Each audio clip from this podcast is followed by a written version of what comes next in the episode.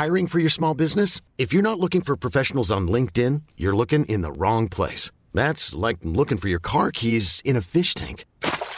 LinkedIn helps you hire professionals you can't find anywhere else, even those who aren't actively searching for a new job but might be open to the perfect role. In a given month, over 70% of LinkedIn users don't even visit other leading job sites. So start looking in the right place. With LinkedIn, you can hire professionals like a professional. Post your free job on linkedin.com slash achieve today. Soufflez mademoiselle, merci. Avec les chips. Je crois que tout simplement, je l'ai fait voler en éclats et euh, j'ai explosé son jeu. cannot be serious! Le numéro 1 mondial, l'espagnol Rafael.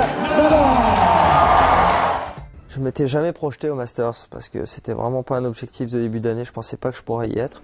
C'est hyper prestigieux. Tu te dis, ouais, je suis avec. On est 8, je suis bien entouré. Il a eu peur en rentrant sur le court euh, contre Federer euh, au début de match. Au Masters à Shanghai. Ça demande voilà, vachement de cran quand même d'arriver sur le terrain et de jouer à fond et de jouer sa carte quand tu sais que qu'il n'y a pas grand monde qui pense que tu vas que tu que, que, que, as une chance de te qualifier, tu vois. C'est des trucs tout bêtes, mais quand il y a la sortie des poules, il n'y en a pas un qui pense que tu vas te qualifier. T'as envie de leur dire, mais je vais vous montrer, moi, si je peux pas me qualifier, euh, bande de nazes. Salut, c'est Max et bienvenue sur le podcast Tennis Légende. Pour ce 18e épisode, Gilles Simon est avec nous à l'occasion de la sortie de son livre Ce sport qui rend fou, réflexion et amour du jeu. Son but à travers cet ouvrage est de comprendre pourquoi les Français n'arrivent pas à gagner en Grand Chelem. Pour ce faire, il déconstruit et analyse le système de formation français et tente d'apporter quelques clés grâce à ses 18 années de circuit. Dans cet entretien, Gilles nous fait également vivre ses victoires contre Federer, tout en nous racontant avec précision, détail et humour qui est Roger et comment il peut être perçu de l'intérieur par ses collègues de travail. On a également abordé la notion de peur, qui est la même finalement pour un joueur de club ou pour un joueur sur le circuit ATP. Gilles nous permet par ailleurs de comprendre ce que les Français ressentent en jouant à Roland Garros. On parlera aussi de son plus gros frisson sur un cours de tennis en termes d'ambiance et de ses anecdotes en mode inside sur Roger, Rafa et Joko, qu'il connaît très bien en dehors du cours, pour avoir été pendant 6 ans ensemble au conseil des joueurs de l'ATP. Pensez à vous abonner pour recevoir l'épisode que l'on sort chaque mardi et à nous mettre 5 étoiles sur Apple Podcast. Ça prend 5 secondes et vous devenez instantanément une légende dans notre cœur. Place à l'épisode avec Gilles Simon. Bonne découverte et bonne écoute à tous. Alors Gilou, j'espère que tu es bien installé déjà. Je suis bien installé. Impeccable.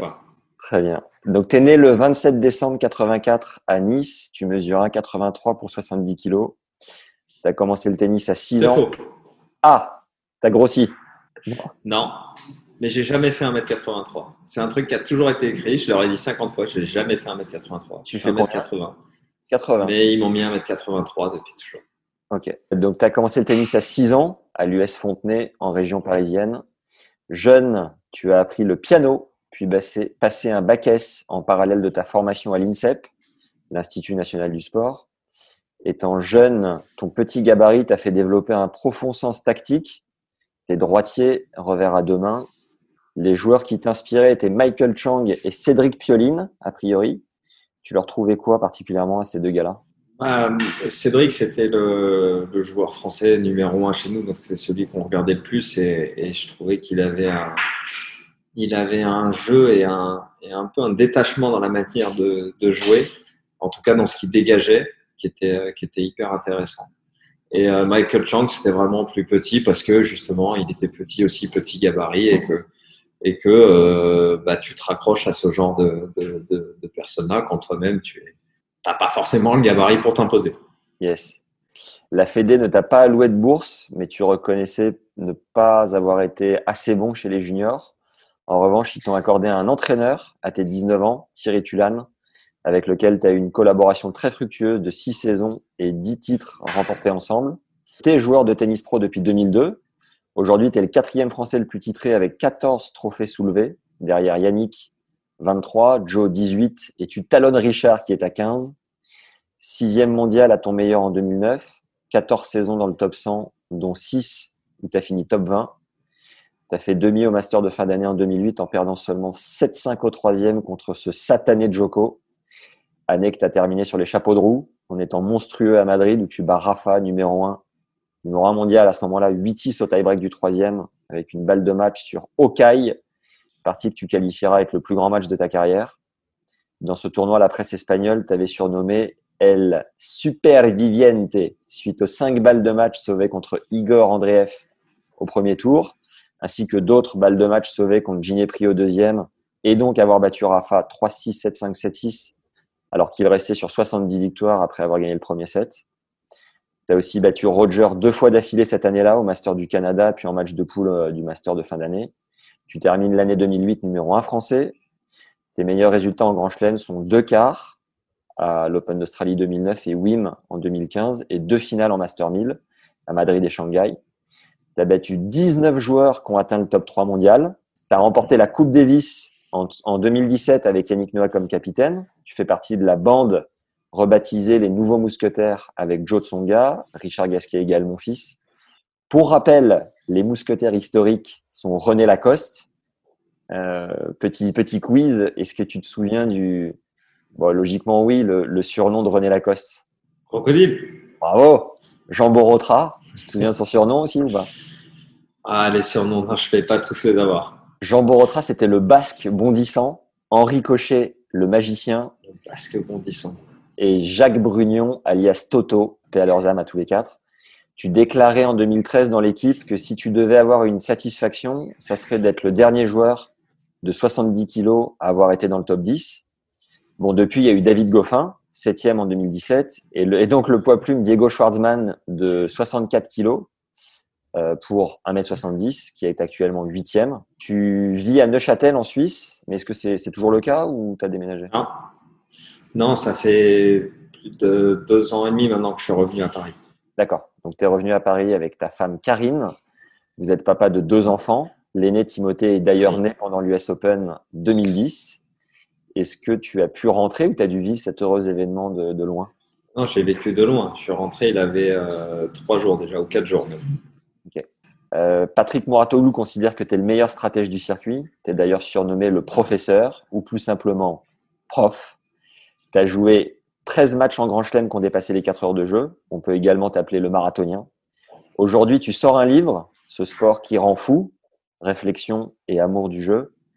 Est-ce qu'on doit ajouter quelque chose de primordial à ta présentation, Gilles? Est-ce qu'on a oublié quelque chose d'important à préciser? Non, quelques petites erreurs par-ci par-là, mais dans l'ensemble, c'était très bien. Ok. Donc pour commencer, sur une échelle de 1 à 10, à quel point le tennis rend fou? Facilement 8. Il rend fou tout le monde, il rend fou à tous les âges. Enfin, en tout cas, c'est ce que j'ai remarqué. quand je suis dans un club, à chaque fois que je regarde des gens jouer, je vois les gens s'énerver. Ah, je dis rend fou, ça les rend pas forcément complètement fous. Mais ce que je veux dire, c'est que c'est un sport très énervant à tous les âges et à tous les niveaux. Et euh, est-ce que tu penses que quand tu étais jeune, le tennis te rendait beaucoup plus fou avec la maturité et l'expérience, tu arrives un petit peu à relativiser le travail mental Est-ce que tu es toujours à 8 sur 10 ou euh, tu as réussi à apprivoiser un petit peu cet aspect euh? Non, non, toujours, parce que parce qu'il nous amène toujours dans des zones. C'est une confrontation, donc finalement, on joue face à des, joueurs de son niveau. Donc, peu importe l'évolution qu'on a, euh, on va se retrouver toujours confronté à sa limite. On va toujours avoir en face de soi quelqu'un de son niveau qui, qui justement nous teste nos limites, nous montre nos faiblesses, euh, cet écart euh, qu'on peut ressentir entre ces moments où on se sent bon et on se dit ah ouais là je suis bon, tac et puis tout d'un coup bam un jeu après ou deux jeux après il n'y a plus rien qui va et, on se dit ah non mais là c'est un sport de con et, et donc voilà c'est ce, ce truc là forcément nous on le gère mieux parce qu'on a réussi à réduire l'écart on est professionnel entre entre ces bons moments et les mauvais moments. Mais le feeling de base, il est le même. Il est là depuis le début et il est là à la fin. Yes. On a eu Joe euh, en invité sur le podcast qui nous disait que quand vous étiez au CNE, vous arrivez d'aller en haut du central en vous imaginant faire des passings en bout de course avec la foule qui se lève.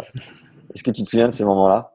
Ouais, ouais, bah c'est ce qu'on te, c'est aussi ce qu'on te vend quand tu es jeune, justement. Tu vois, c'est ça qui est important, c'est quand tu as plein d'images en tête et, et, euh, et donc, euh, bah, c'est comme ça que tu vois. Donc, quand tu es à Roland, euh, que tu dors au CNE, bah, le stade, un stade, quand c'est vide, c'est triste. Hein Donc, on n'avait pas grand chose à faire. On était là, on avait fini de dîner, il était 19h. Tu te mettais assis, euh, euh, tu vois, en haut du, du central. Ouais, c'était marrant, c'était des bons souvenirs.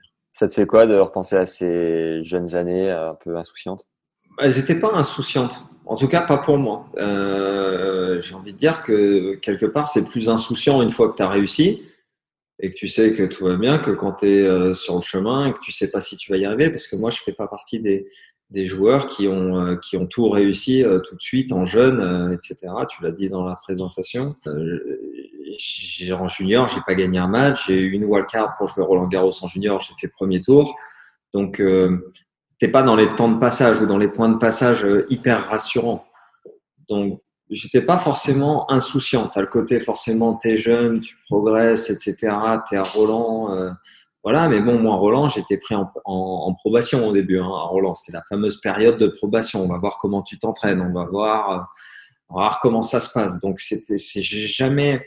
C'est ça qui est très intéressant, c'est que la fédération m'a toujours aidé parce que j'ai toujours été à la fédération et j'ai toujours à l'intérieur de la fédération eu des personnes qui m'ont fait confiance et qui ont fait en sorte que je puisse continuer à m'entraîner et à bénéficier du système fédéral qui était beaucoup plus présent que maintenant euh, à, cette époque-là. Mais d'un autre côté, euh, j'étais le dernier à rester. C'est-à-dire qu'à chaque fois, ma place, elle était, euh, enfin, s'il y en avait un qui sautait, c'était moi, quoi. Donc, je pouvais pas, non, j'avais pas non plus la confiance, euh, voilà, de tout le monde et du système non plus. Mais voilà, c'est juste pour dire, j'avais pas nécessairement cette insouciance-là. J'avais euh, très envie, mais ça s'est débloqué un peu plus tard. Ça s'est débloqué vite ensuite, mais tard pour moi. Et donc, euh, et donc voilà, malheureusement, je n'étais pas euh, champion de France tous les ans euh, depuis les dix dernières années. Tu m'as, tu m'as dit, on va suivre une trame hein, évidemment dans l'évolution de ta carrière, mais très rapidement, je rebondis. Tu m'as dit, l'insouciance est plus venue quand j'avais compris que c'était bon, que j'avais réussi entre guillemets, que j'étais arrivé. À quel moment tu t'es dit ça dans ta carrière? En fait, on se dit jamais qu'on est arrivé parce qu'on veut toujours aller plus haut. Euh, mais euh, il y a un... moi quand je... enfin à 18 ans, je suis à l'INSEP, je passe mon bac euh, et, euh, et, Louis Borfia euh, me laisse faire une année de plus à l'INSEP parce que je suis pas assez fort pour rentrer normalement à 19 ans. Enfin, une fois qu'on a, on a fini les juniors, on passait au centre national d'entraînement. Moi, je suis pas assez fort pour aller au centre national d'entraînement et j'ai la chance d'avoir euh, Luigi qui dit non mais on va le garder une année de plus à l'INSEP. Ce qui s'est pas fait souvent. Hein. Ce que je crois qu'il s'était fait pour un seul autre joueur, ça devait être Julien Beneteau. Mais euh, sinon, normalement, en fait, soit tu avais le niveau, t'enchaînais à Roland Garros, soit tu l'avais pas, tu rentrais chez toi.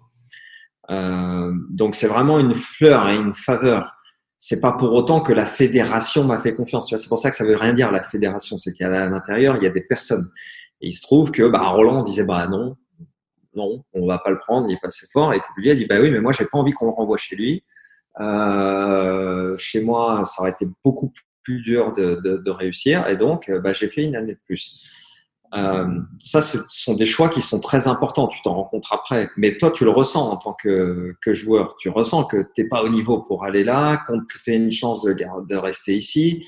Euh, l'année d'après, tu rentres à Roland Garros, mais on n'est toujours pas convaincu. Donc, on dit, bah, tu vas rester t'entraîner avec nous cet hiver et on va voir comment ça se passe. Tu vois, tu sens pas la, la, confiance totale non plus. Et donc, euh, forcément, c'est pas, euh, c'est pas, c'est pas rassurant non plus pour moi. Et puis, il se trouve que après cette année-là, bah, la première année où je suis à Roland Garros, ça se débloque, je progresse très vite, je gagne 1000 places au classement en une année. Je, je crois qu'en en point de passage sur Roland Garros, une année, je suis 1350, l'année d'après, je suis 300, l'année d'après, je suis 150, l'année d'après, je suis 50. Tu vois, sur, euh, sur ce laps de temps. Donc, en trois ans, je fais 1350, 50. Et donc là, quand tu sens que ça s'enchaîne un peu plus, forcément, ta confiance, elle remonte. Tu dis, bah là, j'avance, je suis là, je prends des places au classement tout le temps. Euh, je suis un joueur qui a passé euh, six ans en futur, mais une seule année en challenger. Là où normalement, c'est l'inverse. La plupart traversent les futurs et en challenger, bah, tu, tu, tu frottes un peu. Moi, j'ai fait qu'un an de challenger. Euh, donc voilà, c'est à ce moment-là, c'est allé vite pour moi. Et donc là, je te dirais que tu as peut-être un peu plus d'insouciance parce que tu te sens simplement plus en confiance. Tu te dis pas je suis arrivé, mais tu te dis je vais y arriver. Je sais pas où, mais tu sens que tu vas y arriver. Que euh, tu joues des joueurs de plus en plus forts, mais qu'à chaque fois ça te fait pas si peur. Que le niveau, tu te dis mais non, mais je sens que j'aurai ce niveau-là et que je vais y arriver. Donc ça va mieux quoi. Mentalement, après quoi tu t'es accroché pour tenir autant de temps au futur? Et comment t'expliques avoir autant frotté, comme tu le dis? Bah, J'avais, j'avais, j'avais pas vraiment le choix. Comme j'avais pas le niveau non plus pour jouer en junior, euh, quand on était à l'INSEP, euh, tu as les joueurs qui jouent les juniors parce qu'ils jouent les gradins, les, grands tournois, les tournois du Grand Chelem, etc. Et bah, si tu les joues pas, euh, moi je suis en classement français, j'étais à 0, moins 2, donc euh, je t'ai dit moins 2 à 18 ans. Euh, donc tu joues des tournois français euh, de base, et puis bah, tu commences à jouer euh, les qualifs de futur. Futurs qui sont à côté quand tu es à l'INSEP, tous ceux qui étaient là, plaisir, roll, machin, tu commences à, à partir parce que bah, y a que ça à faire. Soit tu joues les juniors, soit tu joues en tournoi. Donc moi, c'est pour ça que pour moi, ça a commencé un peu plus tôt que les autres. Euh, dès 16 ans parce que j'avais pas le niveau de toute façon pour jouer euh, la fédération. On voyait euh, les meilleurs simplement jouer les tournées comme l'Orange Bowl, tout ça, etc. J'ai fait une fois l'Orange Bowl la première fois quand j'avais peut-être en cadet encore, mais vraiment en junior, j'en ai pas fait un. En junior, j'étais trop loin des, des meilleurs. C'était qui les cadors à l'Orange Bowl à l'époque? Tu vois, dans mon année, je sais même pas qui a gagné dans ces, dans ces tournois-là. Euh, ce que j'y étais pas. Euh, moi, l'INSEP, le, les joueurs qui étaient plus forts, on avait Clément Morel qui avait gagné l'Australian Open en, en, en, junior, Laurent Recouder qui avait fait finale contre Richard Gasquet qui lui joue avec deux ans d'avance déjà euh, chez nous. Et euh, voilà, c'était plus fort que moi, quoi. Il était bien plus haut classement. Et il y avait déjà des plus jeunes. Donc euh, j'ai parlé de Richard. Bon, Richard c'était une exception parce qu'il était très très très en avance. Mais Joe, qui a un an de moins, qui est de 85, qui était déjà beaucoup plus fort que moi, Gaël, euh, qui était avec euh, Jocelyn, voilà, ils avaient une très forte génération, Julien Gély, Paterno Mata, tout ça, des joueurs de 86, où je crois que j'étais zéro, ils étaient zéro au classement français, déjà avec deux ans de moins.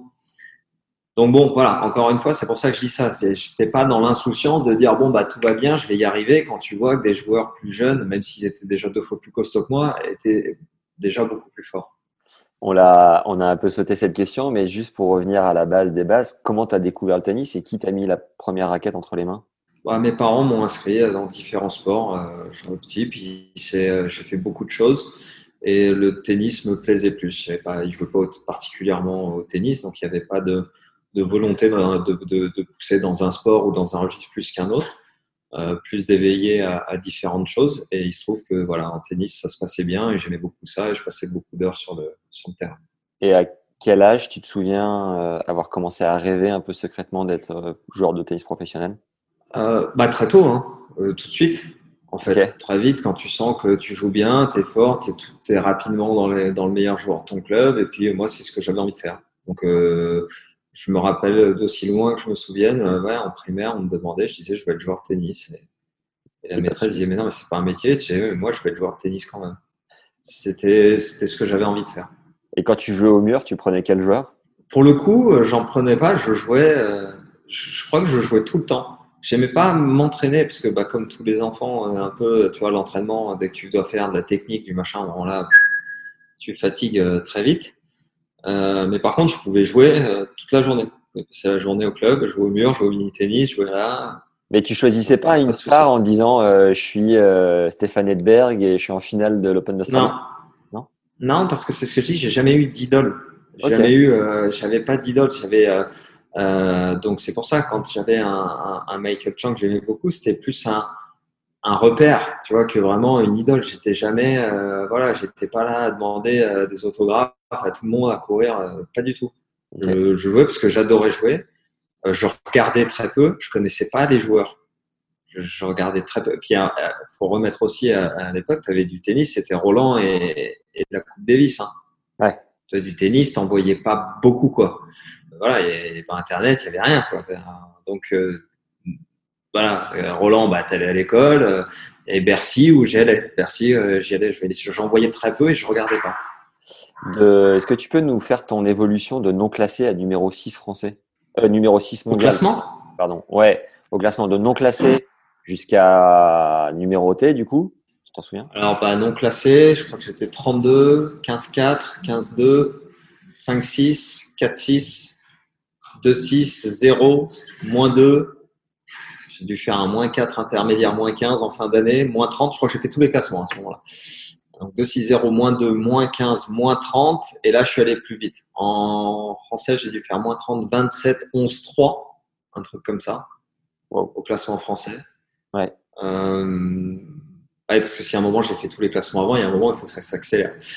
Ouais, donc c'est ça, 27, 11, 3. Je devais être troisième français quand j'ai dû finir la première année dans les 50 premiers. Alors j'ai dû finir, je sais pas, 30 euh, quelque chose. Et après, j'ai dû finir euh, 6. Enfin, 7. J'ai dû finir 7. J'ai été 6 l'année d'après. J'ai fini 7 je crois. 7. Et comment Parce que Joe est fini devant moi en 2008. C'est Salaud. Comment, comment Joe qui t'es- a fini. Non, non, mais c'est vrai, c'est Joe qui a fini 6 en 2006 parce qu'il il me passe. euh, on se repasse devant le truc. Il passe devant sur son dernier match du Masters, je crois, où il bat Djokovic. Match où il était disqualifié. Enfin, il n'était pas qualifié Joe parce qu'il avait perdu ses deux matchs, mais il avait battu Novak sur le dernier match de poule. Ouais. Et, euh, et donc, il a gagné des points, il avait fini devant moi. Et comment t'expliques avoir eu autant de friction sur ta progression au classement français, alors que derrière, chez les pros, finalement, t'as explosé, quoi? Je crois que c'est lié juste à mon évolution aussi physique. Moi, j'avais euh, tellement de retard. Quand je suis rentré à l'INSEP, je faisais 1m50 et 40 kg. Donc, euh, euh, c'est aussi pour ça que j'avais un. Il y avait un, des travers, je trouvais, des, jeunes, c'était d'être toujours en, en compétition, de regarder ce que les autres font, etc. Et en fait, pour moi, c'était un peu plus simple. J'ai jamais eu ce truc-là ou de jalousie envers les autres parce qu'ils avaient de meilleurs résultats. Parce qu'en fait, ils avaient tous des meilleurs résultats déjà pour commencer. Et puis euh, les meilleurs, les meilleurs de, de tu vois, je les voyais par entre eux et lui, ah putain, comment ça se fait? Je me disais, mais moi, euh, Joe, il, est plus jeune que moi, il a déjà quatre classements d'avance. Euh, Enfin, tu vois, je me sentais pas en compétition. Tu vois, j'ai l'impression finalement de faire mon truc à côté. Et même dans mon histoire, quand, quand Luigi dit bah, tu restes une année de plus, bah, tu sens que c'est un truc à part, tu vois, où on dit bon, bah ouais, mais bah, comme si certaines personnes quand même avaient accepté que tu progresses pas aussi vite que d'autres parce que et, et moi je me suis j'ai grandi entre 16 et 18 ans et puis tu t'étoffes un tout petit peu après même si je suis pas un costaud mais j'ai quand même pris euh, enfin comme tu t'étoffes parce que moi j'en faisais 70 kilos j'en fais 70 donc c'est 10 kilos de plus et, euh, et donc, il y a un moment, bah, tu as ton physique d'adulte, il y a des choses qui se passent dans ton jeu, tu vois, tu, tu, tu commences à avoir une première balle, tu commences à faire, enfin, tu vois, tu, moi, pour moi, je commence à pouvoir attaquer, à faire des points gagnants, ça commence à sortir plus vite de ta raquette. Donc, et il se trouve que ça, bah, ça s'est passé à ce moment-là. Là où normalement, ça se passe un peu plus tôt pour tout le monde. C'est, c'est à mon avis, ce qui explique le, le décalage. Je pense que c'était la, la vision de Luigi, c'est-à-dire, mais attendez, on va attendre de voir comment, c'est ce qu'il donne quand il est, quand il, quand il est fini, tu vois, pour, Ouais, ouais. pour voir si justement ça, ça, ça décolle ou ça décolle pas. Et c'est aussi pour ça que pour certains, certaines personnes qui n'ont pas décollé à 18 ans, quand tu as l'impression qu'ils ont déjà leur physique d'adulte depuis 3, 4, 5 ans et que ça progresse pas tant que ça, tu vois, tu es plus enclin de dire, bon, bah non, mais là, on atteint une, tu vois, un peu une limite. Ce mage de Luigi Borfiga. Est-ce que tu peux nous raconter euh, ton tout Hmm. premier point ATP Mon premier point ATP, oui, mon premier point ATP, c'est à Nevers, donc mon euh, 8 millième futur, de... et 8 millième qualif de futur depuis euh, le début, à Nevers, donc ça doit être cette année-là, cette année de l'INSEP, euh, cette année d'INSEP où je suis, je ne suis donc plus junior. Donc là, pour le coup, forcément, il n'y a plus que des, que des, que des futurs à jouer. Et euh, bah, je pars tout seul parce qu'en fait, c'est un peu le truc qui était, euh, qui était étonnant à l'INSEP, c'est que j'ai fait beaucoup, beaucoup, beaucoup de semaines tout seul. À un âge où normalement à l'INSEP, t'as pas de jeunes qui partent seuls parce qu'ils sont forcément accompagnés. Quand ils partent, c'est des tournées, ils sont mineurs, etc., etc. Moi, je me débrouillais déjà tout seul. Vous pouvez déjà aller au fin fond de la Roumanie tout seul. Parce que, bah, à un moment, c'est presque pas prévu que tu sois encore là. Donc, bah, tu as un certain nombre d'entraîneurs euh, qui sont là euh, pendant cette tournée-là. Donc, c'était à Nevers, je crois que c'est au mois de septembre ou octobre, un truc comme ça. Ça doit être pendant justement hein, cette tournée d'Orange Bowl, euh, tout ça. Bah, tu as un entraîneur qui part avec le mec de l'Orange Bowl, un autre entraîneur qui s'occupe des plus jeunes, et puis toi, bah, tu es tout seul. On va pas te détacher un entraîneur pour partir. Euh, à l'INSEP, tu avais trois entraîneurs pour euh, 10 ou 12 joueurs à chaque fois. Ok. Donc, bah, je partais et, euh, et j'allais jouer mes, mes qualifs euh, de futur. Et puis sur ce tournoi-là, ouais, j'avais réussi à me qualifier, passer un tour. Euh, donc, j'avais gagné mon premier point ATP et j'ai gagné mon deuxième point ATP quasiment un an plus tard. C'est-à-dire que ça n'a pas du tout fait un déclencheur, un truc. Bah, je l'ai, ouais, le, bah, le deuxième point ATP, je l'ai gagné. C'est pour ça que je dis, j'avais un point ATP que j'ai dû prendre. Donc, je me rappelle plus, mais c'est septembre-octobre, je crois, ce futur de, de Nevers. Euh, octobre, bon bref, c'est la fin d'année. Et en fait, j'ai toujours un point ATP à Roland. C'est pour ça que je t'ai pris Roland en point de passage. Et il y avait que 1300 et quelques joueurs, 1350 joueurs dans le classement. Donc, tu avais un point ATP, j'étais, et j'avais pas pris un deuxième point dans toute cette période-là. Et puis, j'allais, il, m'avait pris à l'essai, à- à Roland Garros et euh, j'ai gagné un deuxième point ATP euh, cet été-là et j'ai gagné directement mon premier futur après. Tout d'un coup, j'ai gagné un futur. Je ne pourrais pas expliquer pourquoi, mais tout d'un coup, j'ai fait tac, j'ai gagné un futur. Et puis là, Roland, il m'avait dit bon, bah, il n'y a plus de période de probation. Bon, je fais bah, très bien. Et euh, voilà. Mais donc, ça, ça a commencé à se débloquer là, cet été-là. Et l'année suivante, j'ai gagné, je sais plus, 4 ou 5 futurs. J'étais en finale 6, 7, 8 fois dans l'année. Ouais. Euh, j'étais avec, euh, c'était une des petites erreurs de présentation. J'étais avec Alois Bust en premier entraîneur, pas avec Thierry Tuban, avec qui ça a très très bien fonctionné pendant, pendant deux ans et où j'ai gagné énormément, énormément de place au classement avant qu'il aille entraîner. Euh, euh, je crois que je suis monté jusqu'à la 160e place ou 150e place avec Alois avant qu'il aille euh, entraîner à l'INSEP. Et là, j'ai eu Thierry Tulane, Jérôme Potier, Rodolphe Gilbert à l'époque. Okay. Alors sache que Nevers, c'est chez moi, donc ça me fait super plaisir. Et euh, voilà. pas de hasard. Est-ce que tu as regardé quand tu as eu ton premier point ATP Est-ce que tu as regardé euh, si ton nom était dans le classement ATP de Tennis Mag à la fin, là, dans les, dans les noms en gras? Tu te souviens de ça ou pas? Alors, euh, non, j'ai même pas regardé, mais Tennis Mag, je crois que c'est le seul euh, magazine. Il souhaitait l'anniversaire de tout le monde et pas le mien. Donc, je suis pas sûr que j'étais dans les registres de Tennis Mag pendant, pendant très longtemps. mais euh, non, en fait, en général, j'ai jamais, j'ai jamais vraiment regardé. J'étais, euh, euh, encore une fois, juste c'est un point ATP. Je, je, je voulais en gagner un depuis, je te dis, depuis 6 ans. Parce qu'en fait, même quand tu as 16 ans, alors c'est paradoxal, tu es à zéro, tu sais que tu vas pas te qualifier en futur. Les, les, les, joueurs français qui le jouent sont tous moins 15, moins 30. Tu vois, si tu en bats un, etc. Moi, c'était des premiers tours, des premiers tours, des premiers tours. Il y a trois matchs de qualif, plus un match dans le tableau à gagner. Donc, ça me paraissait impossible. Mais euh, finalement, c'était quand même en tête. Moi, je jouais pas les juniors, donc je jouais pour un point ATP depuis euh, que j'avais 16 ans. Donc, il est arrivé à 18 ans et quelques. Donc voilà, tu as l'impression que ça y est, deux ans et demi que je voulais un point ATP. Ouais. Tu dis, si j'attends deux ans et demi pour le prochain, ça va être long. Entre l'équipe, euh, entre l'ATP qui se plante de 3 cm sur ta taille et Tennis Mag qui te souhaite pas ton anniversaire, t'es es le chat noir des. à l'ATP, j'ai essayé de le faire changer huit fois, mais ça n'a jamais marché. Ils m'ont dit, tu fais un 83, c'est comme ça. Je fais, bon, si vous voulez, c'est pas bien grave, on va survivre. Est-ce que tu peux nous partager ta pire galère vécue sur le circuit secondaire, que ça soit euh, au fin fond de la Roumanie, comme tu le disais, ou je sais pas, sur euh, la qualité des cours, de l'ambiance, des raquettes perdues, peu importe. Une galère un peu euh, irréelle que tu as vécue. La, Roumanie, ça avait été dur. J'avais fait, j'avais fait deux. Puis la, Roumanie a énormément évolué en, en, en 20 ans, mais il faut se remettre. La Roumanie d'il y a 20 ans, c'était, c'était compliqué. Euh, j'ai quelques souvenirs là-bas en particulier qui étaient, qui étaient très durs de, de, de dormir, de dormir à l'aéroport parce que tu as un vol qui arrivait à, à minuit et l'autre qui repartait à 7 heures du matin, que tu arrivais à Bucarest, que tu savais pas s'il fallait trouver un hôtel, etc. Je dormais à l'aéroport, j'avais peur qu'on me vole mes sacs, je dormais avec le, avec les, les sacs à, tu sais, accroché là tu sais tu passais ma jambe ou mon bras dans mon truc parce que je me disais si je dors il y a un mec qui va venir me, le prendre euh, sur le banc de l'aéroport. Non c'était euh, c'était compliqué. Je me rappelle aussi une fois en, Roumanie m'être explosé les deux poignets euh, et, dans un ascenseur qui arrivait pas à niveau. Tu prenais un tout petit hôtel l'ascenseur n'était pas arrivé à niveau. Je sortais avec mes sacs en les tirant comme ça.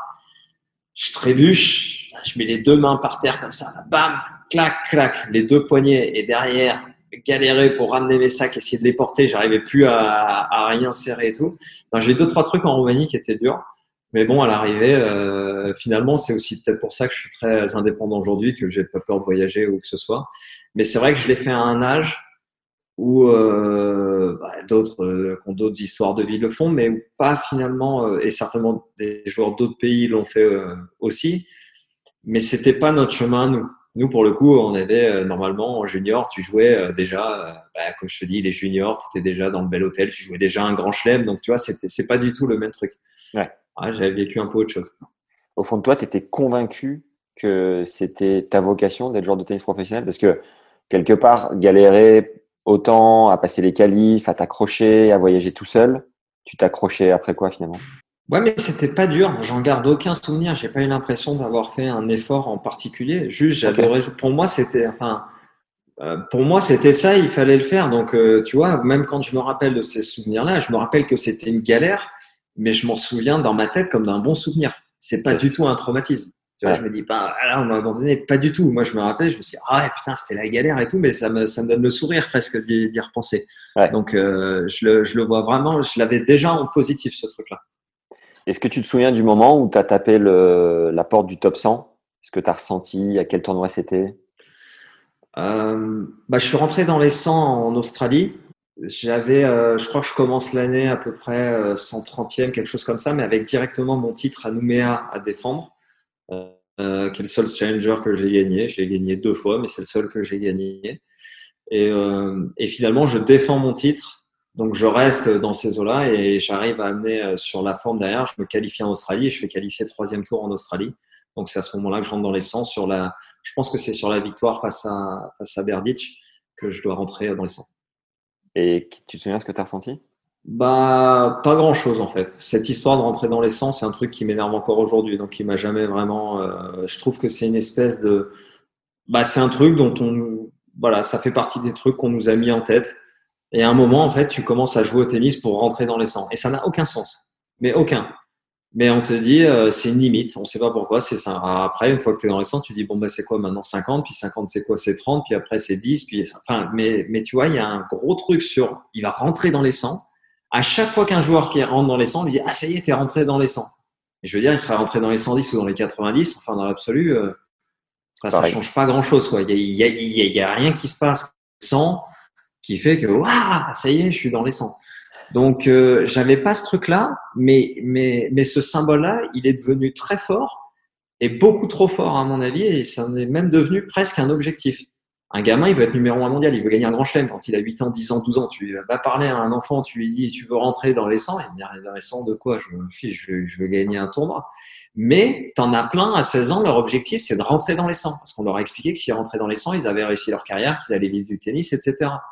Et là, tu dis, non, mais là, il y a, il y a un gros problème d'objectif. Tu joues pas au tennis pour être dans les 100. Enfin, tu vois, tu joues au tennis pour aller le plus haut possible. Quoi. Je veux dire, 100, euh, quoi, pas 200, 50 ou 30. Enfin, tu vois. Et, donc, moi, quand je suis rentré dans les 100, bah, ce truc-là, me dit, bah, ouais, je suis dans les 100, mais bon, euh, on m'en fout, quoi.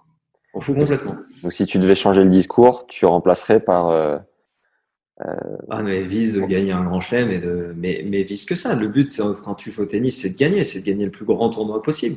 Tu seras certainement euh, pas capable. Oui, tout le monde peut pas gagner un grand chelem, mais c'est pas un problème. Mais de l'avoir en objectif, ben, ça fera de mal à personne. Tu l'as et puis, et puis tu dis, ben, si j'arrive pas, j'essaierai de gagner un Master 1000 et si j'arrive pas, j'essaierai de gagner un 500 et si je peux pas un 250. Mais le, le but quand tu joues, tu vois, de mettre une limite de classement 100, elle est hyper vague. Les gens savent même pas à quoi ça correspond une saison d'un numéro 100. Tu vois, tu leur dis, bah, okay, pourquoi 100 Qu'est-ce qui fait un numéro 100 dans la saison? C'est quoi ses résultats? Tu n'en as aucune idée. Mm. Ça, ça c'est très. Voilà, il n'y a pas de ce truc. Donc, à un moment, toi, quand tu joues, le minimum que tu veux dans n'importe quel enfant qui joue au tennis, c'est veut gagner un tournoi, que ce soit le tournoi de son club, le tournoi du truc. Tu vois, il veut gagner un tournoi. Donc, tu veux, ouais, tu veux gagner des tournois.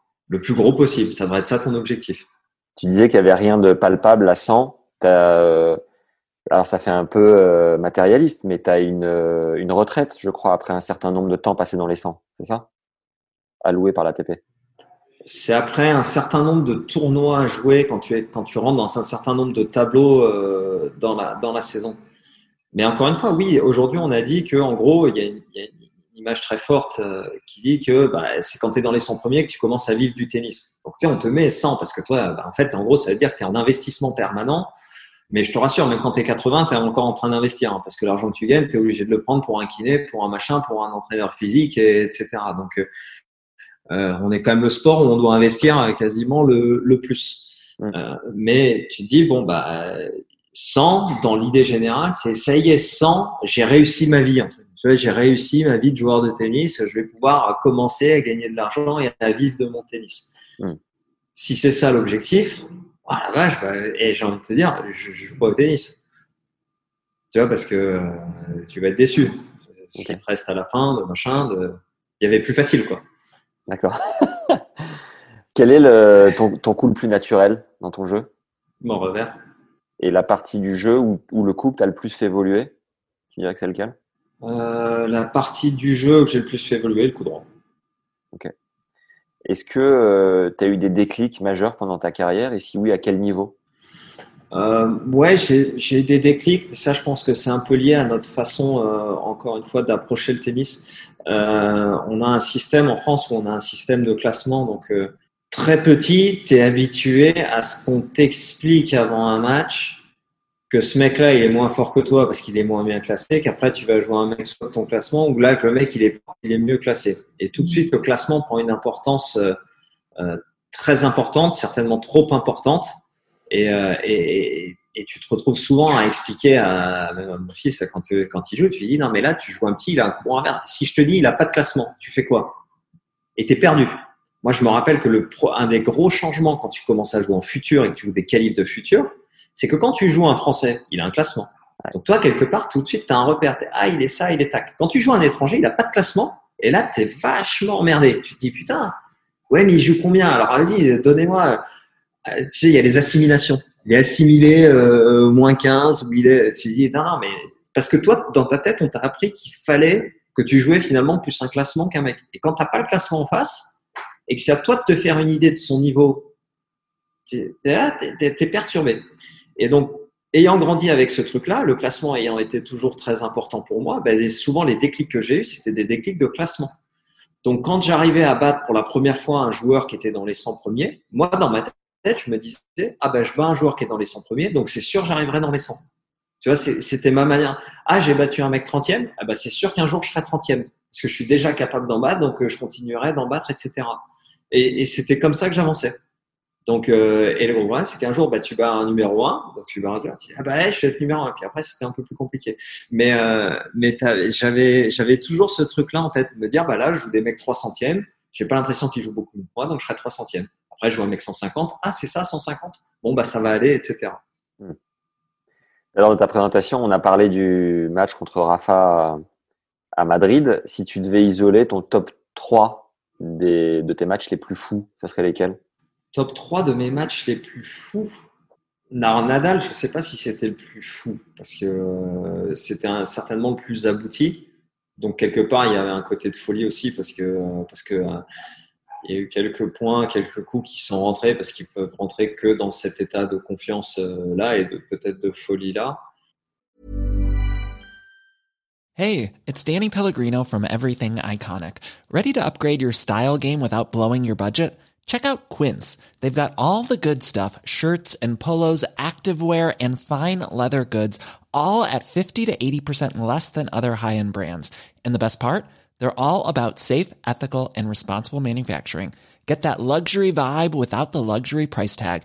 Hit up quince.com slash upgrade for free shipping and 365 day returns on your next order. That's quince.com slash upgrade. Et quand je dis fou, c'est plus moi, euh, le- tes, tes trois plus belles victoires, quoi, tu vois. Pour moi, les deux victoires, euh, les deux autres seraient certainement les deux victoires contre, contre Federer, euh, qui sont dans deux contextes très différents. Euh, la première, en fait, je le joue à Toronto. Je viens de gagner à Indianapolis. Je joue bien, je me sens bien. Et puis, euh, et en fait, là, je vais affronter euh, bah, déjà le mythe Federer.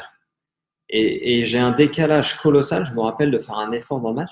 Moi, avant le match, je pense que je vais gagner, en fait avant le match, j'ai l'impression que je joue tellement bien, tu vois, ces derniers temps truc que je me dis, tu vois, c'est rare, hein, parce que moi, j'ai, peur souvent. Tu vois, tu vois, j'ai fait un livre là-dessus, donc euh, j'ai peur. Mais c'est un match où j'ai, où j'ai presque pas peur. Je me dis, mais je vois pas de l'arrogance, super bien du fond, je me sens indébordable, je cours partout, je frappe bien des deux côtés, je fais pas de faute.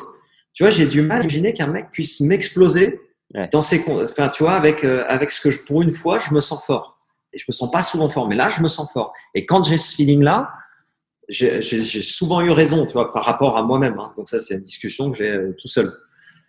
Mais je me rappelle de faire l'effort de me dire, ah, putain, tout le monde me dit, c'est Federer, c'est injouable, c'est Federer, c'est injouable, c'est Federer, c'est injouable. Donc, putain, sois prêt à quand même te faire découper. Tu vois, parce que euh, tu, tu, le sens pas arriver, mais, mais je le ressens pas en tout cas. Tu vois le danger. Je, je, je, je l'intellectualise, mais je le ressens pas du tout. Et en fait, on va commencer le match. Je rentre sur le terrain. déjà, il est à côté et en fait, je le trouve beaucoup plus impressionnant, tu sais, à côté que quand tu le vois d'habitude à la télé ou machin. Parce qu'en fait, moi, je ne l'ai pas croisé tant que ça finalement sur le circuit. Je le croise même jamais. Ah euh, tu vois, à ce moment-là, on est en 2008, je viens d'arriver sur le circuit il y a un an, je l'ai jamais vu, quoi, presque. Donc là, je le vois, je me dis, putain, mais en fait, il est, plus costaud que ce que je crois. Tu vois, il dégage une, une espèce de, de, de, puissance et même athlétiquement, tu vois, dégage un truc. Je me dis, oh là là, le mec, il est affûté. Bon, bref. Tu vois, je suis là, je rentre sur le terrain. Gilles Simon, personne ne te connaît, vu, silence de mort. Federer rentre et là, tu as l'impression que, bah voilà, Jésus qui arrive, salut les gars, tac, un bruit. Il... Et tu vois, le mec qui fait ton palmarès, tu viens d'arriver, bon, bah, il a fait une finale à Valence l'année dernière, voilà. Euh, Federer, bon, bah là, ok, c'est bon. Donc là, tu te dis, bon, c'est vrai que là, je suis pas favori, quoi. Il y a un truc, tu commences. Et puis, euh, le match commence. Et donc, euh, je commence à stresser. Tu vois, le, stress que j'avais pas, que j'arrive même pas à me mettre avant un truc, putain, tout d'un coup, ça vient. Je me dis, putain, le mec, en fait, c'est vrai, il dégage un truc de fou. Euh, il est là, il y a des gens, il y a du bruit. Euh, tu vois, c'est dur. On commence le match. Il y a 4-0 en 7 minutes. Mais 7 minutes. Hein. Je prends ace, courroie, revers, chip. Là, je fais, wow, wow, wow, wow laisse-moi respirer. Il te saute à la gorge direct. Donc c'était marrant parce qu'il y avait, il y avait mes parents qui étaient là, il y avait mon père, il m'a dit après match, il m'a dit mais franchement je pensais que tu allais prendre deux bulles en mais 20 minutes au début, tellement c'était arrivé. Il dit, tu sais, il vole. Tu vois, c'est là où on, le dit après, tu vois, qu'on a l'impression qu'il vole sur le terrain, mais là c'est vraiment ça. Tu as l'impression que le mec vole sur le terrain. Tu vois, ça va vite. Tu joues là, il est déjà en train de faire un coup droit. Tu la peine remise, tu as l'impression qu'il est déjà là, tac tac. Tu fais voilà. Et en fait, c'est un match où finalement j'ai réussi à à construire quelque chose. J'ai réussi à d'abord trouver mon rythme sur mes jeux de service.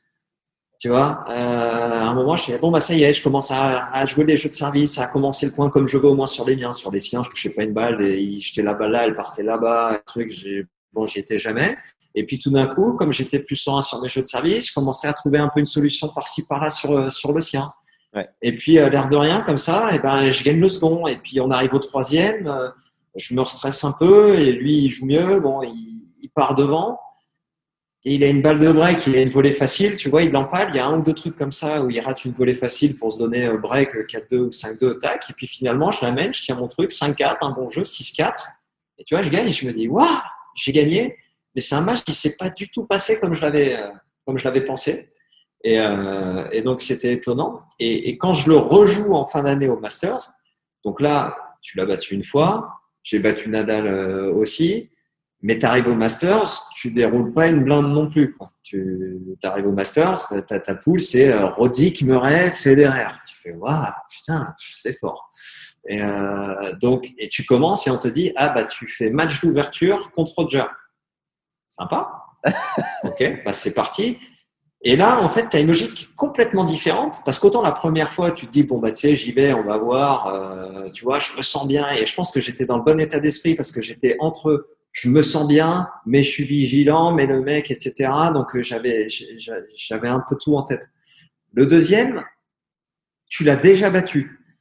Donc c'est certainement parce que j'avais battu que j'ai réussi à le rebattre. Mais d'un autre côté, une fois que tu l'as déjà battu, il y a tout un côté qui est, on va voir ce que ça donne, ou truc que tu peux, tu que tu n'arrives plus à tenir comme discours. Tu l'as battu lui, tu as battu Novak, tu as battu Rafa. Donc tu peux plus arriver en te disant, euh, euh, bien sûr, tu n'es toujours pas favori tu vois. Mais tu peux plus te mettre en, outsider total, euh, genre on y va et si je prends deux bulles, tout va bien hein, quand même. tu vois, on est parce que parce que tu vois ton niveau t'a montré autre chose.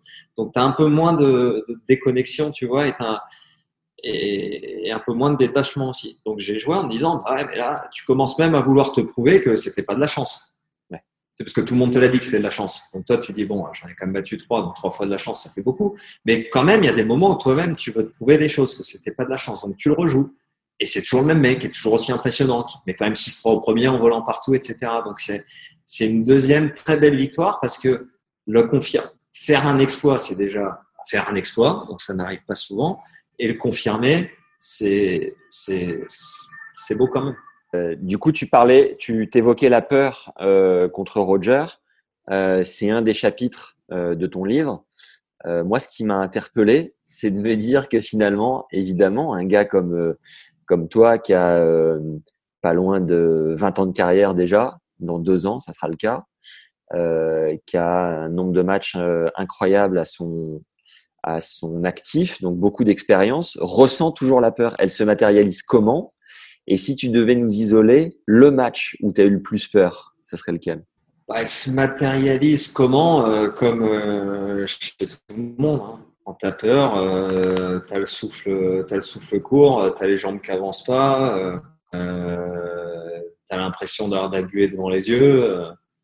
voilà, tu as l'impression que ta lucidité n'est pas là, que tu vois pas, que tu vois en retard. Enfin, tu as l'impression d'avoir un décalage colossal entre ce que entre ce que tu voudrais faire et ce que ton corps veut bien veut bien faire. Ouais. Euh, donc, bah ça, c'est le, enfin, les symptômes de la peur. Quoi. Quand tu as peur, bah, tu es paralysé. Tout le monde te dit il fait quelque chose. Mais oui, mais le principe de base, c'est quand tu as peur, tu ne fais rien, justement. Tu fais rien parce que, bah, voilà, tu es, un peu, es un peu figé.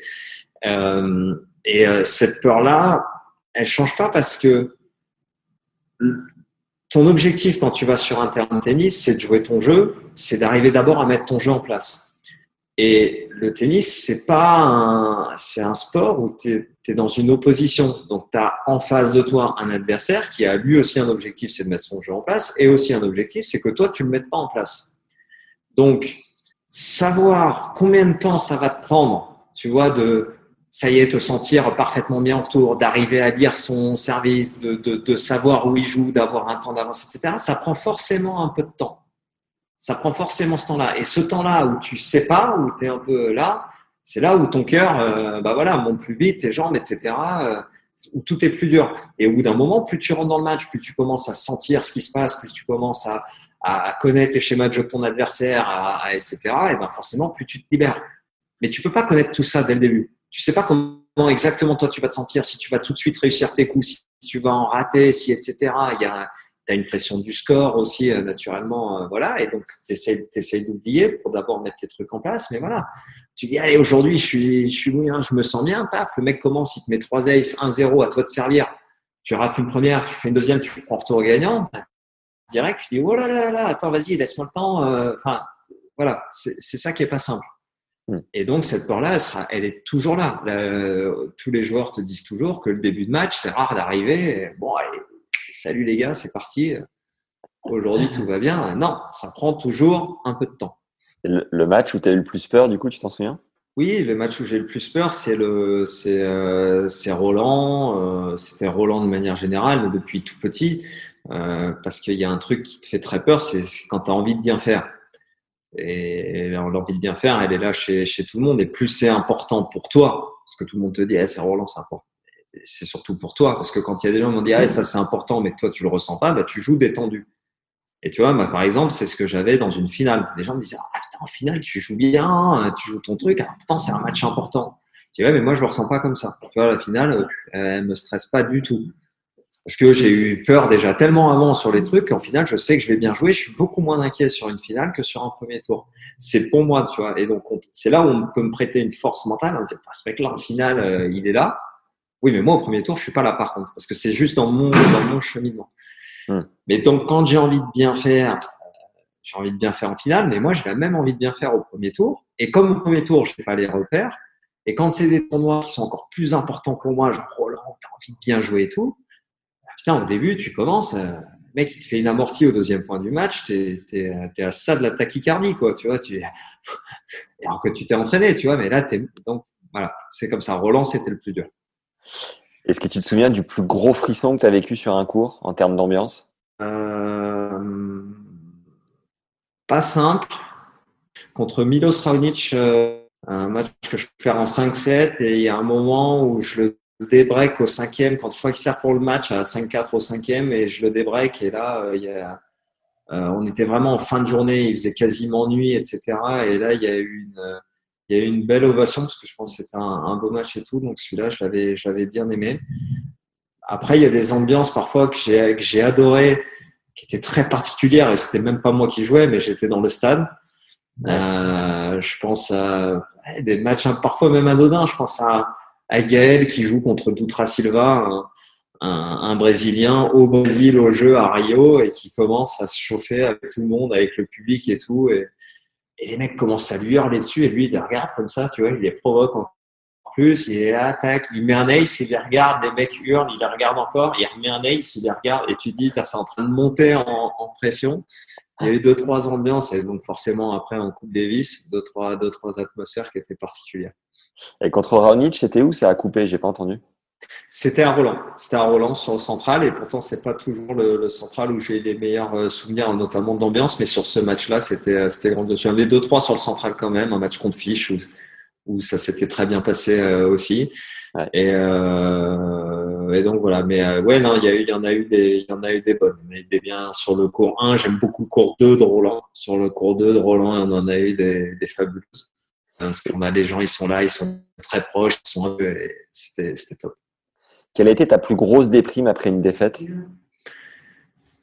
Euh, Ma plus grosse déprime après une défaite, je pense que ça doit être euh, après ma défaite contre, contre Paolo Lorenzi, je ne sais plus en quelle année, à l'US Open. Et après, il y en a eu une autre peut-être encore plus grosse, c'était contre Zumur à Winston-Salem, où là, bah, j'ai envie simplement bah, j'ai envie d'arrêter en fait. Wow. Euh, mais ouais, c'est deux, trois fois où ça se passe moins bien. Et dans ces cas-là, euh, c'est quoi ton, ta manière de te remettre dans le droit chemin, de reprendre goût? Bah, ça a été assez violent après le match contre Zumur, puisque c'est le moment où j'ai décidé de me séparer de tout le monde. Euh, je travaillais avec Yann De Vitre dans l'affaire, euh, euh, Milos euh, mon préparateur physique, les kinés, et je trouvais qu'ils faisaient tous un travail fantastique. Euh, j'étais une machine de guerre à l'entraînement, je jouais bien, je pouvais physiquement, j'avais mal nulle part et tout. Mais en match, il restait à peu près 10% de ce que j'étais capable de faire. Je me mettais dans des états, j'arrivais plus à jouer, j'arrivais même plus à lancer ma balle au service. Je crois que j'avais repris 50 fois ma balle euh, en lancer de balle contre Zumur. Et je leur ai dit, bah, écoutez, à un moment, j'en ai marre d'être une, d'être une Formule 1 à l'entraînement et de même pas être capable de lancer une balle au-dessus de ma tête en match. Donc là, j'ai besoin d'être vraiment tout seul, euh, de régler ça tout seul. Soit je le règle euh, et je continuerai, soit je le, soit je le règle pas et je m'arrête parce que parce que c'est trop, euh, c'était trop dur en fait. Et, euh, et donc j'avais fait la suite et ensuite j'ai voyagé tout seul pendant plus, ouais, pendant plus d'une saison. Et ça t'a permis de te retrouver progressivement, d'être tout seul, de moins avoir le regard extérieur? Enfin, qu'est-ce qui t'a aidé finalement? Je sais que je pourrais pas l'expliquer moi-même, mais il se trouve que souvent, quand ça va pas, seul, je fais mieux. c'est comme ça. Euh, c'est quelque chose que j'ai remarqué dans ma carrière. Et puis, pour autant, mon jeu se dégrade, tout le reste dégrade. Ma préparation physique, mon niveau physique était plus au niveau, etc. Mais à un moment, je me disais, vaut mieux être moins en forme physiquement et tennistiquement, mais moins il reste quelque chose en match, plutôt que d'être là, à avoir l'impression de, de, battre les mecs. Euh, j'avais fait une semaine à Winston-Salem. Je crois que si, si j'avais perdu deux jeux dans un set d'entraînement, c'était un maximum. Tous les joueurs qui étaient présents. J'arrivais en match et je pouvais plus jouer du tout. Donc là, je me suis dit, ouais, là, c'est autre chose c'est vraiment que dans ma tête. Donc c'est à moi de le régler et puis, euh, voilà. Yes. Il me semble que tu joues beaucoup aux cartes en dehors des matchs. À quel euh, jeu t'es le meilleur? Euh, On jouait beaucoup, mais moi le jeu que je préférais c'était le tarot. Mais il y a plus grand monde qui joue au tarot de nos jours. On tout ça belote, alors on fait des belotes. D'accord, retraite internationale du tarot. Est-ce que tu aurais une anecdote vécue avec Roger, Rafa ou Joko en dehors du cours? Une anecdote sympa qui nous montre un peu que c'est des, des mecs euh, plutôt cool et que tu pourrais nous raconter c'est, Tout est dans le que tu pourrais nous raconter. Euh, c'était marrant. Euh, Rafa, Rafa là, il m'a fait sourire parce que Rafa, c'est un des. Quand j'ai eu quand j'ai eu mon fils Timothée, il avait fait une photo avec lui il y a très longtemps. Et puis pour X raison, bah, après ma, famille a moins suivi en tournoi. Les enfants étaient plus grands, ils allaient, ma femme était fatiguée d'amener aussi tout le monde euh, tout le temps, toutes les semaines. Mais il se trouve que l'année dernière, euh, c'était l'année dernière ou c'était un an, oui, un tournée US de l'année dernière, euh, tout le monde est venu avec moi à nouveau parce que c'était les grandes vacances. Euh, voilà, j'avais prévu de faire une longue tournée aux États-Unis, donc on est venu avec tout le monde. Et, euh, et je et je recroise Rafa euh, et j'ai dit vas-y, fais une photo avec lui. Et Rafa, direct, il s'est rappelé, il dit, ah, toi, j'avais fait une photo avec toi, je t'avais dans mes bras quand t'avais, avais 6 mois, alors qu'il a 10 ans. Excellent. Il s'en était rappelé, ça m'avait fait marrer. Incroyable.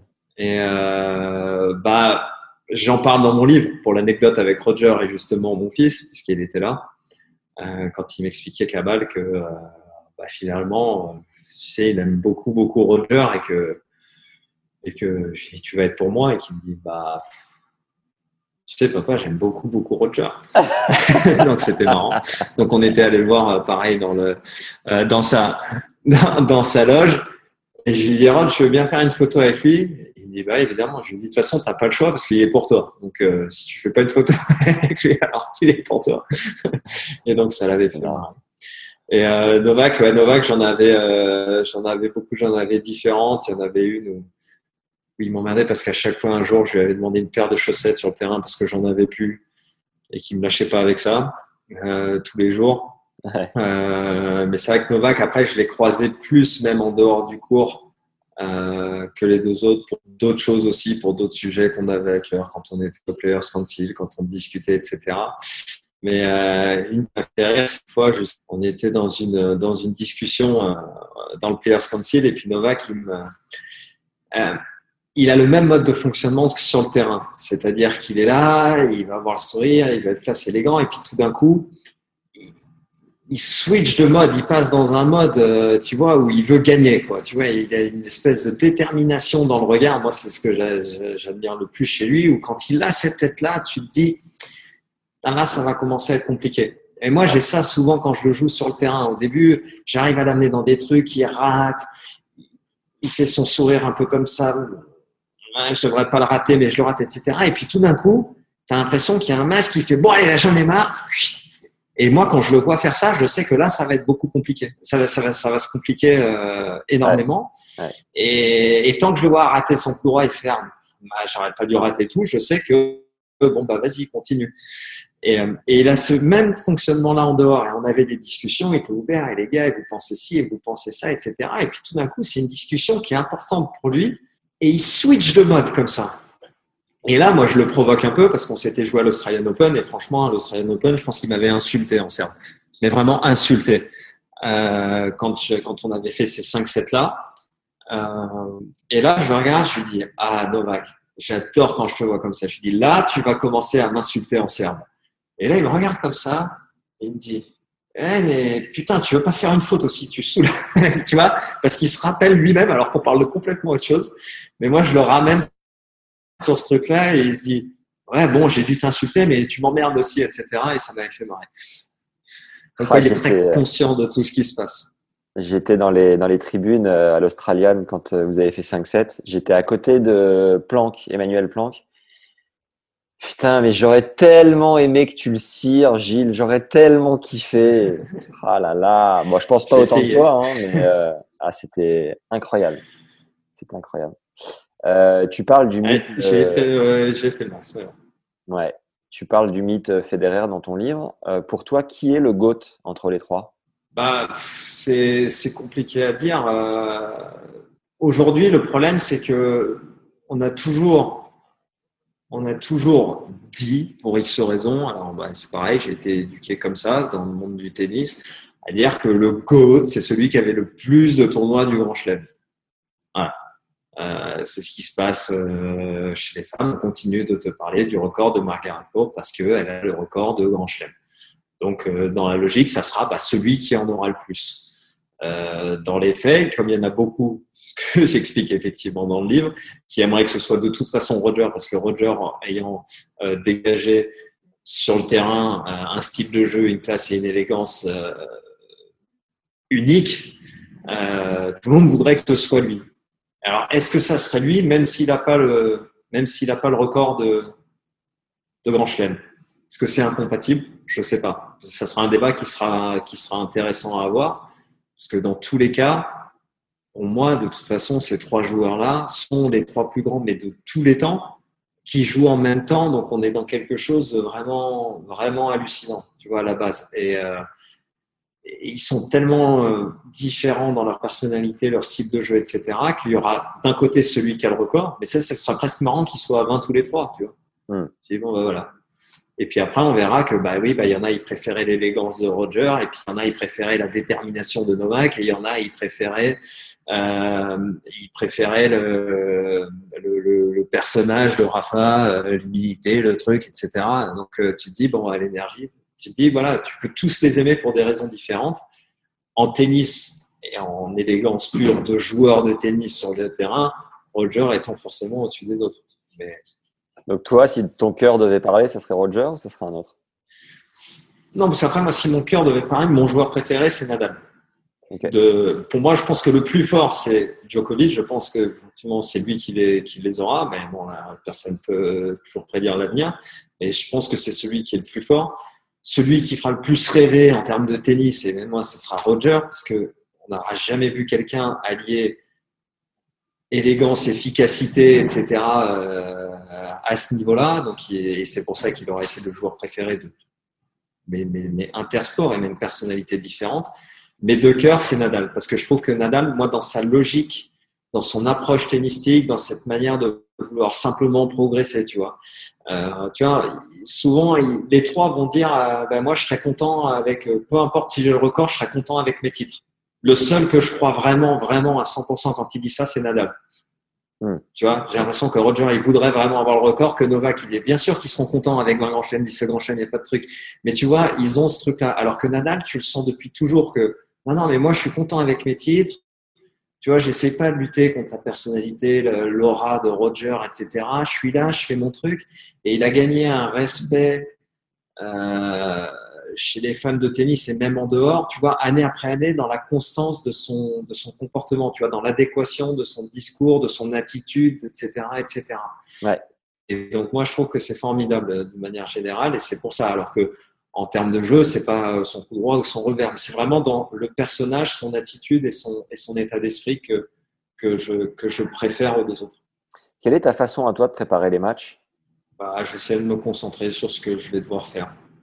J'essaie de chasser euh, tout ce qui peut me détourner de, de, ce truc-là. Je sais qu'on a toujours une vision très claire de ce qu'on veut faire sur un terrain avant un match, de où on a envie d'aller. Et je sais que ça se complique à la seconde où on met les pieds sur le terrain. Enseignement du match contre Roger il, y a, il y a 15 ans où tu avais une idée très claire et tout d'un coup, clac, en 5 minutes, euh, il se passe autre chose. Et donc cet effet-là, qui était euh, exacerbé en jouant un joueur comme Roger évidemment, mais, mais cet effet-là, il est tout le temps là. Il y a le plan de base, ce que tu veux avant, il y a ce que tu as envie de faire, ce que tu as envie de mettre en place, et il y a ce que tu vas sentir ensuite sur le terrain, le score qui te demande, etc., et, qui te détourne de ce truc-là. Moi, ce qui me, ce qui me frappe chez toi, c'est que on peut te voir euh, frapper des coups gagnants, euh, prendre la balle tôt, percuter, et, et faire le marathonien comme tu l'as fait plus de 13 bah, fois en, plus de 4 heures de jeu en Grand Chelem. Est-ce que ça a été une lutte permanente pendant ta carrière de, de jongler mentalement entre euh, jeu vers l'avant, contreur, faire faire la faute ou au contraire aller provoquer le, coup gagnant? Enfin, Comment tu as, la sensation d'avoir géré ces, aspects-là?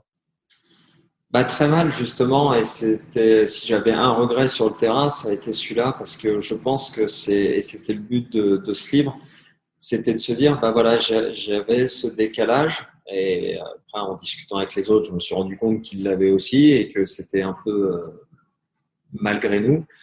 J'avais ce décalage parce que quand tu es sur un terrain, encore une fois, tu peux réfléchir à ton jeu en dehors, te dire, bon, bah, moi, j'ai quoi? J'ai un bon timing, je bouge bien, je couvre bien le terrain droite à gauche. Euh, j'ai pas forcément de variation euh, énorme de trajectoire, à savoir en lift, en chip, etc. Mais par contre, j'arrive à faire des variations de vitesse, tu vois, entre des balles très lentes, des balles euh, moyennes rapides ou des grands coups de fusil à plat qui vont très très vite. Donc, ça sera plutôt ça ma variation. Donc, il faut que j'utilise pour créer du stress, etc. Donc, tu as une idée de ton jeu. Tu le mets en place à l'entraînement et à l'entraînement, quand tout va bien, bah forcément, euh, tu sais, tu passes très facilement de base euh, de cadence à j'envoie un missile à plat tout d'un coup, tu sais, qui laisse le mec sur place et tu dis, c'est génial. Et puis, tu arrives en match et puis, bah, bizarrement, euh, le missile, euh, tu le sens moins. tu, tu, et, tu le sens moins. Et puis, tu es énervé, en fait. Tu es énervé, tu es énervé parce que tu dis, mais attends, mais j'y arrive tous les jours à l'entraînement, donc je sais le faire. Et là, tu sens qu'il y a quelque chose en toi qui t'empêche de le faire, qui s'appelle tout simplement, encore une fois, la peur. et quelque chose qui t'empêche de le faire. Et au lieu de se poser cette, pour moi cette question, c'est ce que j'encourage à faire dans le livre, à chercher pour chaque joueur qu'est-ce que je sais faire, tu vois, euh, dans les moments importants, qu'est-ce qui tient dans mon jeu, etc., etc. Moi, j'étais dans la logique, euh, dans une autre logique, une logique qu'on m'avait un peu imposée, c'était à savoir, tu sais le faire, il faut que tu le fasses en match, et en gros, il faut que tu n'aies pas peur. Tu vois, il faut que tu sois fort mentalement et que tu n'aies pas peur. Et donc, ce que ça a créé chez moi, c'est un décalage entre entre bah, d'un côté je me sens bon etc parce que parce que tu vois je gagne des matchs je sais faire des trucs à l'entraînement mais d'un autre côté je me sens hyper faible dans ma tête parce que je suis pas du tout capable de jouer en match ce que je joue à l'entraînement. Il y a un écart colossal il y a tout un tas de coups que j'ose pas laisser partir. Il y a et, et, et, te dire eh ben je devrais je devrais. Et que finalement ce que tu fais sur le terrain tu as l'impression que tu le fais par défaut tu vois, moi-même. C'est-à-dire que tu n'as pas une bonne estime de toi. Moi, je suis sur le terrain, je finis le match, je me dis, bah merde, aujourd'hui, j'ai pas été capable de balancer mes, mes, mes, mes, grandes piques euh, à plat comme ça, là, mes grands changements de rythme. Et bah ouais, aujourd'hui, j'avais peur, j'ai pas osé, j'ai peur, je suis un mouilleur, j'ai pas osé, etc. Et j'ai grandi avec ce truc-là. Ce truc. Et donc après, je retournais à l'entraînement et je me disais, mais vas-y, allez, tu vas les frapper. Bah tu vois, tu les frappes, t'en rates pas une. Et tu retournes en match. Et là, c'est encore pire parce que tu n'y arrives toujours pas. Et tu t'es encore prouvé une fois de plus qu'à l'entraînement tu y arrives, et tu t'es encore prouvé une fois de plus qu'en match tu n'y arrives pas. Et tu grandis avec ce décalage constant, et c'est ça que j'essaie d'expliquer. Alors que si tout simplement, on a, enfin, c'est de mon point de vue, déjà on me l'avait expliqué que c'est tout simplement normal qu'il y a un moment où tu vas avoir des choses qui tiennent en match, des choses qui ne tiennent pas en match, et que tes accélérations, tu vas les mettre à un moment, mais quand tu es en confiance, etc., mais qu'elle va pas tomber du ciel. Il faudra la construire, que tu vas commencer en faisant ce que tu sais faire, ce que tu sais faire au plus profond de toi, de ce qui tient dans ton jeu, et que tu vas commencer avec ça et que tu vas construire là-dessus. C'est pour ça que j'aime beaucoup aussi un joueur comme Nadal, c'est que la construction, on la voit. Tu le vois commencer, il joue pas en finale comme au premier tour, il joue pas en fin de match comme au, les premiers jeux du match. Tu vois une vraie construction dans, dans son jeu où il fait de plus en plus de choses au fur et à mesure que. Et eh ben moi j'avais, j'ai un peu ce profil-là. Je ne suis pas le profil de Roger qui commence et qui, dans l'entrée, clac, clac, clac, clac, clac, tout va bien. Hmm. Est-ce que pour autant, à cause de ça, je suis faible mentalement, je peux pas gagner, etc. Tu vois, c'est ça que j'aurais pu dire. J'aurais dû, j'aurais pu essayer de me dire plus tôt. Mais non, mais regarde, Rafa, il construit. Et moi, je ferai partie des joueurs qui construisent. C'est-à-dire que oui, je peux l'envoyer, oui, je peux l'apprendre tôt, oui, je peux même, si tu veux, monter au fil, etc. Quand tu es en confiance, tu peux tout faire de toute façon. Par contre, qu'est-ce que je vais faire là en début de match quand j'ai peur? Tu vois, quand je suis pas bon, là, et ben, ce qui fait que j'étais pas bon dans ces moments-là, c'est cette espèce de décalage entre ce que je pensais devoir faire, la vision que j'avais de moi-même, même quand tu vois, j'avais battu euh, Rafa ou Roger, etc. Euh, tu te dis, bah ouais, j'ai été capable de jouer ce tennis-là, mais de pas avoir compris que je l'ai joué parce que j'étais en confiance et que je suis en confiance comme ça par miracle. Il y avait eu des choses avant. J'avais gagné Indianapolis avant, avec des matchs pas forcément glorieux. Tu l'as dit dans la présentation, avant de battre Nadal, je bats Andreev en sauvant 5 balles de match. Je bats Ginepri en sauvant des balles de match. Et les matchs, ils étaient pas franchement ouf, tu vois. Hmm. Mais dans notre cerveau, on oublie ce truc-là. Et tu te rappelles que quand tu as battu Rafa, tu as joué comme ça. Et que c'est donc c'est comme ça que je dois jouer sur le terrain. Et tu pars avec cette idée forte en tête en disant, moi, je vais mettre mon niveau de tennis, il va être là. Sauf que ton niveau mental, il est là, à ce moment-là, dans ta confiance. Et que le décalage entre les deux fait que tu vas nulle part, enfin, dans le mur. Merci, prof. Euh, pour terminer, même si euh, j'aurais besoin d'encore une bonne heure et du coup je suis très frustré, Gilles, je tiens à te le dire. Quel est, est-ce que tu aurais un mot de la fin pour peut-être euh, éventuellement encourager les gens à découvrir ton livre quel message tu as voulu faire passer, même si tu nous l'as dit un petit peu entre les lignes? Est-ce que tu as pris du plaisir pour l'écrire? Est-ce que tu peux nous parler de ton livre du coup?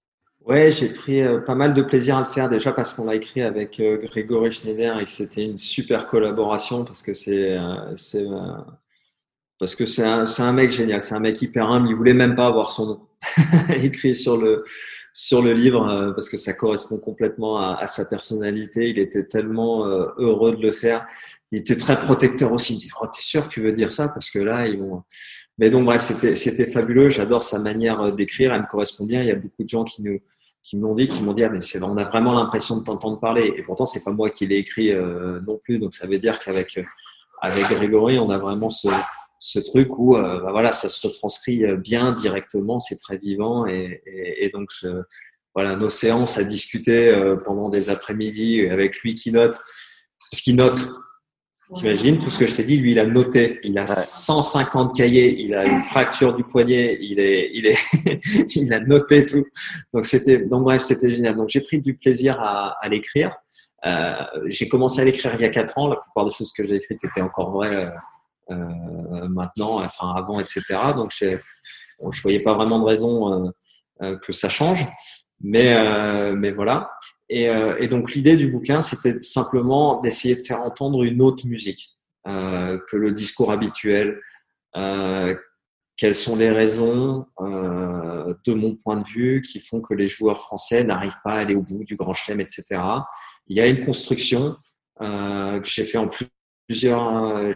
j'ai mis beaucoup de temps à le mettre dans l'ordre, donc je mets beaucoup de temps à déconstruire notre idée du tennis pour expliquer l'absurde de vouloir jouer un tennis euh, incroyablement offensif, incroyablement conquérant, alors qu'on n'a pas justement, comme je te l'ai expliqué, déjà le niveau de confiance de base pour le faire, euh, qu'on va forcément avoir peur. Tu vois, la peur intervient tard, elle intervient euh, huitième chapitre, je crois, du livre, parce que je mets sept chapitres à expliquer comment notre idée du jeu à, prendre tous les paramètres en compte qui alimentent notre idée du jeu, du tennis ultime, du beau jeu à la française, etc., etc. Ce truc-là dont il faudra absolument sortir pour pouvoir encourager tous nos jeunes en leur expliquant qu'il n'y a pas de mauvaise manière de jouer, qu'il n'y a pas de mental de loser euh, définitif, qu'il n'y a pas le fameux euh, mental à la française, les joueurs, français n'ont pas de mental, que les joueurs français travaillent pas, que etc. Tous ces clichés-là, toutes ces fausses raisons qu'on avance quand on parle du manque de résultats. Pour moi, voilà, j'ai voulu donner mon avis à travers ce livre et à travers cette, euh, cette réflexion.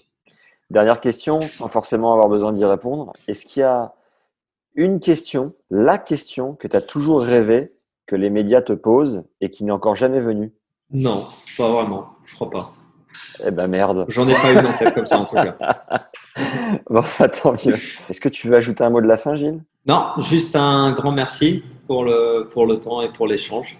Trop bien. Et euh, merci à tous ceux qui nous, qui nous écouteront. Si on venait à être confiné, euh, Gilles, et que euh, on avait tous un peu de temps devant nous, est-ce que tu accepterais qu'on fasse éventuellement une deuxième partie?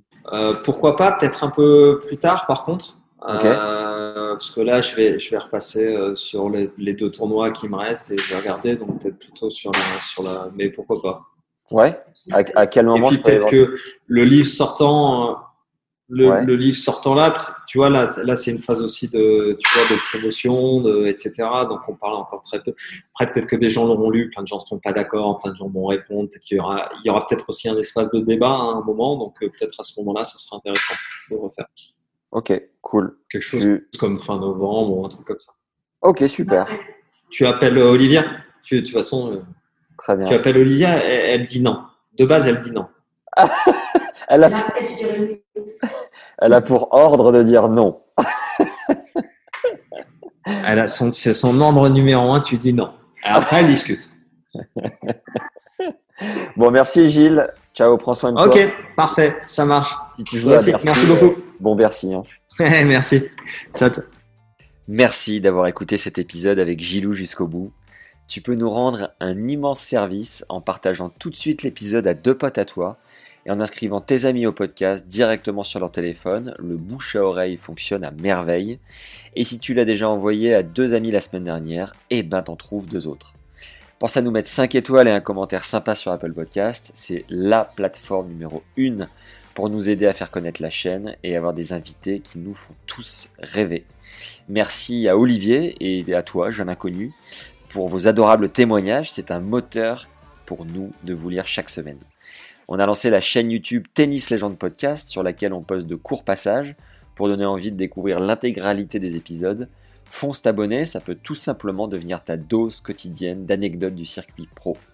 Tu peux aussi faire une story Instagram en taguant le compte Tennis Légende lorsque tu découvres un nouvel épisode. On te repostera illico. Avec Johan, le fondateur de Tennis Légende, on a mis en place un compte Tipeee si tu veux nous soutenir.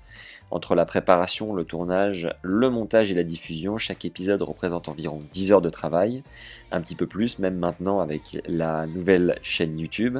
Tu peux donc nous encourager à tout donner chaque semaine à hauteur de 2 euros, soit un café par mois, ou plus si le cœur t'en dit. Le lien pour y accéder est dans la description de l'épisode. Enfin, pour finir, si t'es pas au courant, on fait des t-shirts légendaires que tu peux trouver sur la boutique en ligne boutique.tennislegende.fr. Voilà, c'est tout pour cette semaine. Profitez bien de Bercy, même si les gardiens sont un peu tristounés. On a quand même la chance de voir du jeu en attendant des jours meilleurs. Prenez soin de vous et belle semaine à tous. Ciao